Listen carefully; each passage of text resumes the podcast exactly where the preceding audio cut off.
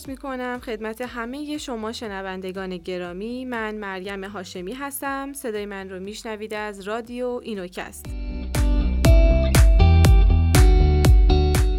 در واقع اینوکست نام بخش پادکست های شبکه نوآوری و فناوری استان مازندران با برند مینونت. مینونت شبکه که با کمک معاونت علمی فناوری ریاست جمهوری و توسط پارک علم و فناوری استان مازندران شکل گرفته و هدف اون ایجاد یک شبکه با خدمات ارزش افزوده در بین فعالین اقتصاد دانش بنیانه.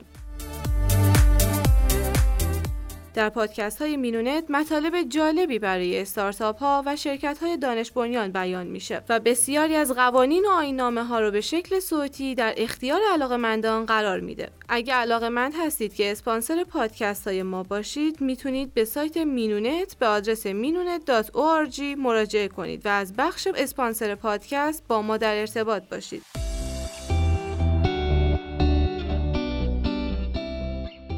اگه قرار باشه شما به عنوان یه شرکت دانش بنیان معرفی بشید و از حمایت های ویژه مربوط به شرکت های دانش بنیان استفاده کنید در اولین قدم باید مورد ارزیابی قرار بگیرید که وظیفه این امر به دوش کارگروه ارزیابی و تشخیص صلاحیت شرکت ها و مؤسسات دانش بنیانه حالا اگه شرکتی بخواد از حمایت های دانش بنیان بهره مند بشه اولین کاری که باید بکنه ثبت نام در سامانه اطلاعاتی rage.danishbunyan.ir هست. البته اگه جمله سامانه دانش بنیان رو سرچ کنید اولین لینکی که مشاهده می کنید مربوط به همین سامانه هست.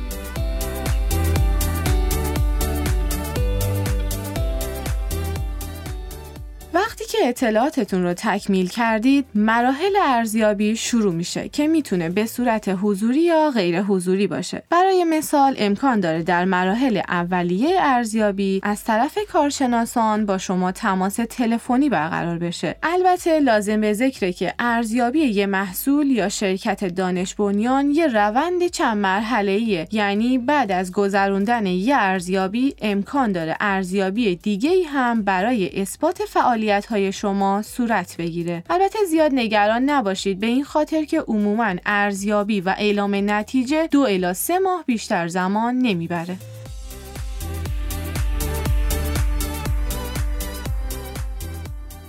یه نکته مهم اینه که حمایت های دانش بنیان مختص به شرکت های خصوصیه یعنی اگه بیش از 50 درصد سهامداران شرکت شما دولتی یا شبه دولتی باشن امکان ورود به فرایند ارزیابی وجود نداشته و در همان ابتدا رد میشید.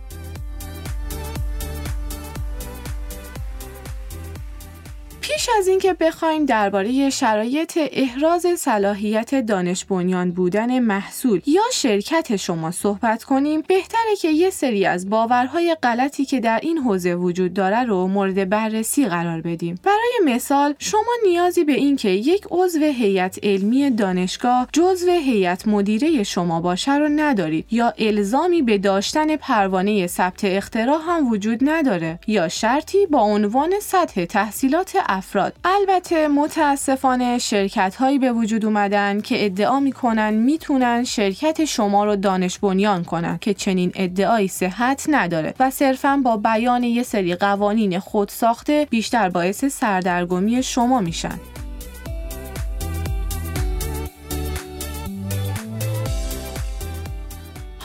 وقتش رسیده که درباره شرایط ارزیابی محصول صحبت کنیم. اگه براتون سوال شده که ارزیابی شرکت چگونه رخ میده، باید بدونید که پیش از اینکه بخواین یه شرکت دانش بنیان داشته باشید، باید یه محصول دانش بنیان هم داشته باشید. برای ارزیابی یه محصول دانش بنیان سه شرط وجود داره. شرط اول سطح فناوریه. یعنی اینکه فناوری مورد استفاده در محصول باید از دسته های تک، می تک یا مید های تک باشه. برای مثال اگه سطح فناوری رو به سه سطح پیشرفته معمولی و سطح پایین تقسیم کنیم شما حداقل باید معمولی یا معمولی به سمت پیشرفته باشید. در نظر داشته باشید که مؤسسه دانش بنیان طبق قانون تنها این دسته از فناوری ها رو مورد حمایت قرار میده و دسته های پایین تر از این سطح مورد پذیرش این کارگروه نخواهد بود. البته با توجه به میزان سطح فناوری شما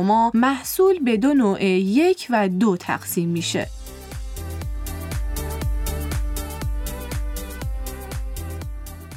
توجه داشته باشید که محصول شما باید جزء فهرست کالاها و خدمات دانش بنیان که توسط کارگروه مذکور به صورت سالانه به روز رسانی میشه باشه. اگه عنوان فهرست کالاها و خدمات دانش بنیان رو در گوگل جستجو کنید به راحتی به این فهرست دسترسی پیدا می کنید و البته راه بهتر اینه که در سایت دانشبنیان.ist.ir رفته و از بخش ثبت نام و ارزیابی به این اطلاعات دسترسی پیدا کنید.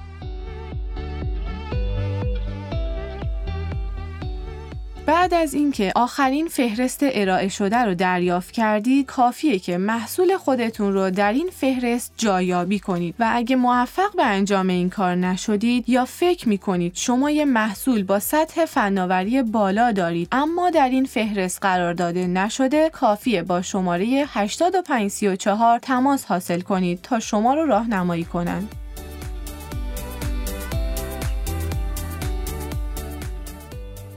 این فهرست از هشت دسته فناوری با عنوانهای فناوری زیستی، دارو و فراورده های پیشرفته، حوزه تشخیص و درمان، مواد پیشرفته و محصولات مبتنی بر فناوری های شیمیایی، ماشینالات و تجهیزات پیشرفته و نرم افزارها و سامانه های تخصصی مربوطه، وسایل، ملزومات و تجهیزات پزشکی، سخت افزارهای برق و الکترونیک، لیزر و فوتونیک، فناوری اطلاعات و ارتباطات و نرم افزارهای رایانه ای و در نهایت خدمات تجاری سازی تشکیل شده که هر کدام از این دسته ها دارای زیرشاخه هایی است که به صورت تفصیلی با مراجعه به سند مذکور می‌تونید به اونها دسترسی پیدا کنید.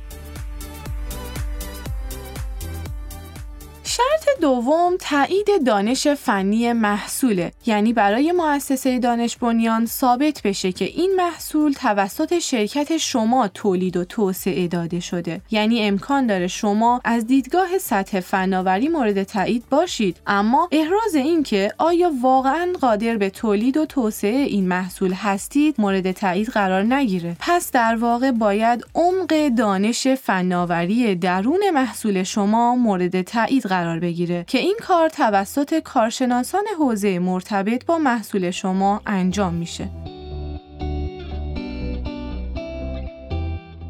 و اما آخرین شرط توان تولید محصول. منظور از این شرط اینه که شما توان تولید محصول مورد ارزیابی قرار گرفته رو حداقل به صورت آزمایشگاهی به بالا داشته باشید. با این حساب شما باید درخواست ارزیابی محصولی رو ارائه کنید که از حد ایده تحقیق و توسعه گذشته باشه و در واقع به مرحله تولید اون رسیده باشید.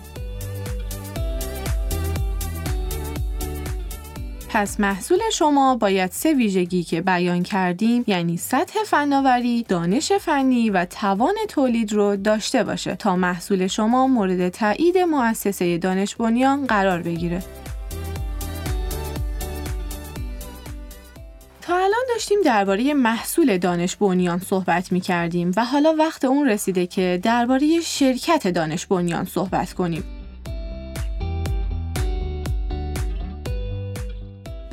که شما یه شرکت دانش بنیان داشته باشید در ابتدا لازم حداقل یک محصول دانش بنیان که صلاحیت نوع یک یا نوع دو اون احراز شده باشه رو داشته باشید. یعنی اگه در شرکت شما محصول دانش بنیانی وجود داشته باشه حتما صلاحیت شما برای تبدیل شدن به یک شرکت دانش بنیان تایید میشه. اما امکان داره در یکی از چهار حالت زیر قرار بگیرید.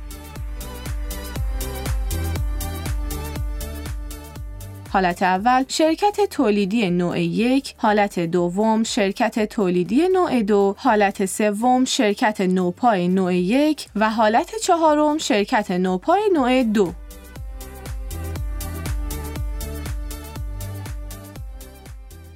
توجه داشته باشید. اگه شما هیچ محصول مورد تایید دانش بنیانی نداشته باشید طبیعتا شرکت شما یه شرکت دانش بنیان نخواهد بود و صلاحیت شما رد خواهد شد. اما فرض می کنیم شما حداقل یه محصول دانش بنیان مورد تایید داشته باشید. اولین سوالی که در اینجا برای شما مطرح میشه اینه که چگونه شما یک شرکت تولیدی یا نوپا شناخته میشید. در واقع شرکت هایی که اظهارنامه مالیاتی که حاوی فروش در سال گذشته رو داشته باشند، یک شرکت تولیدی به حساب میان و شرکت هایی که اظهارنامه مالیاتی نداشته باشند، حتی اگر در سال گذشته فروشی هم داشته باشند، به عنوان شرکت نوپا به حساب میان. پس توجه داشته باشید که ارائه اظهارنامه در این نوع دانش بنیان شدن شما تأثیر بسیار زیادی داره.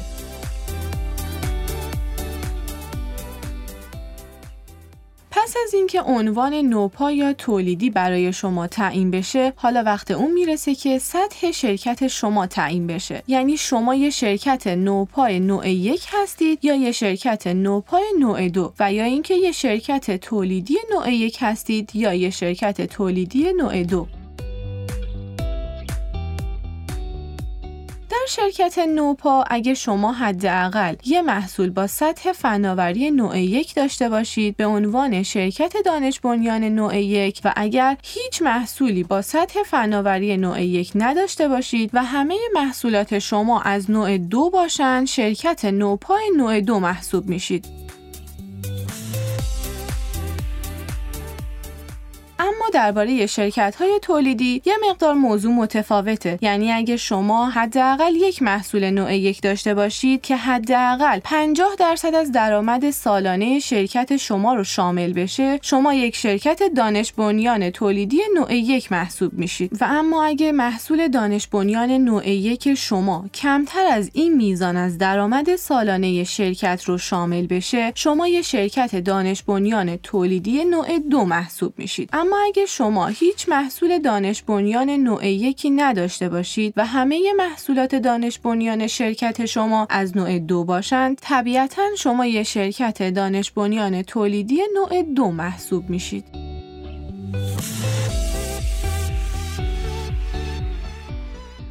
نکته دیگه که احتمالا برای شما ایجاد ابهام می‌کنه تفاوت بین حمایت های صورت گرفته از شرکت های نوپا و تولیدی و یا شرکت های نوع یک و نوع دوه در واقع تنها تفاوتی که بین شرکت های نوپا و تولیدی هست در سقف تسهیلاتیه که صندوق نوآوری و شکوفایی به اون اعطا می‌کنه و تفاوت شرکت های نوع یک و نوع دو در معافیت مالیاتی می باشد که در قسمت های بعدی پادکست بیشتر درباره اون صحبت می‌کنیم.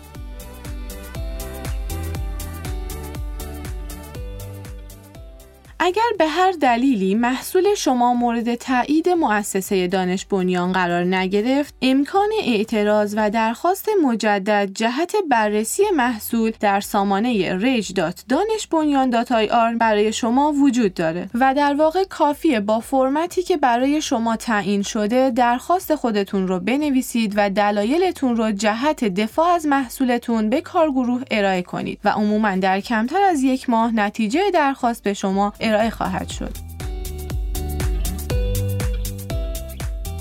در نهایت وقتی محصول دانش بنیان شما مورد تایید مؤسسه دانش بنیان قرار گرفت یک تاییدیه موقت به مدت دو سال برای شما صادر میشه و شرکت شما می‌تونه حد اکثر به مدت 15 سال از حمایت های این مؤسسه بهره مند بشه. البته توجه داشته باشید که پس از دو سال این امکان وجود داره که محصول شما در بررسی مجدد تمدید شده یا به صورت کلی رد بشه. برای مثال ممکنه محصول که در دو سال پیش به عنوان یک محصول های تک شناخته می شده امروزه به عنوان یک علم روزمره شناخته بشه و دیگه به عنوان یک محصول دانش بنیان مورد توجه قرار نگیره.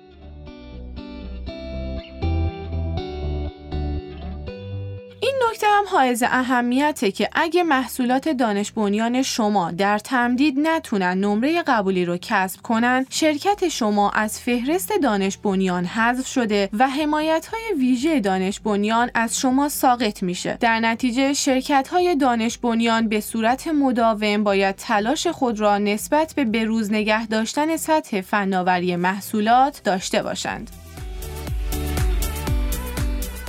امیدوارم این پادکست مورد توجه شما قرار گرفته باشه. شما می‌تونید نظرات و پیشنهادات خودتون رو از طریق سامانه شبکه نوآوری و فناوری استان مازندران مینونت با ما به اشتراک بذارید. برای حمایت از ما کافیه به پادکست های ما گوش بدید و اونها رو برای دوستان و همکاراتون ارسال کنید. ما از اینکه حامیانی مثل شما داریم به خودمون افتخار می‌کنیم. ممنون از توجه شما. مریم هاشمی مجموعه پادکست های اینوکست شبکه مینونت.org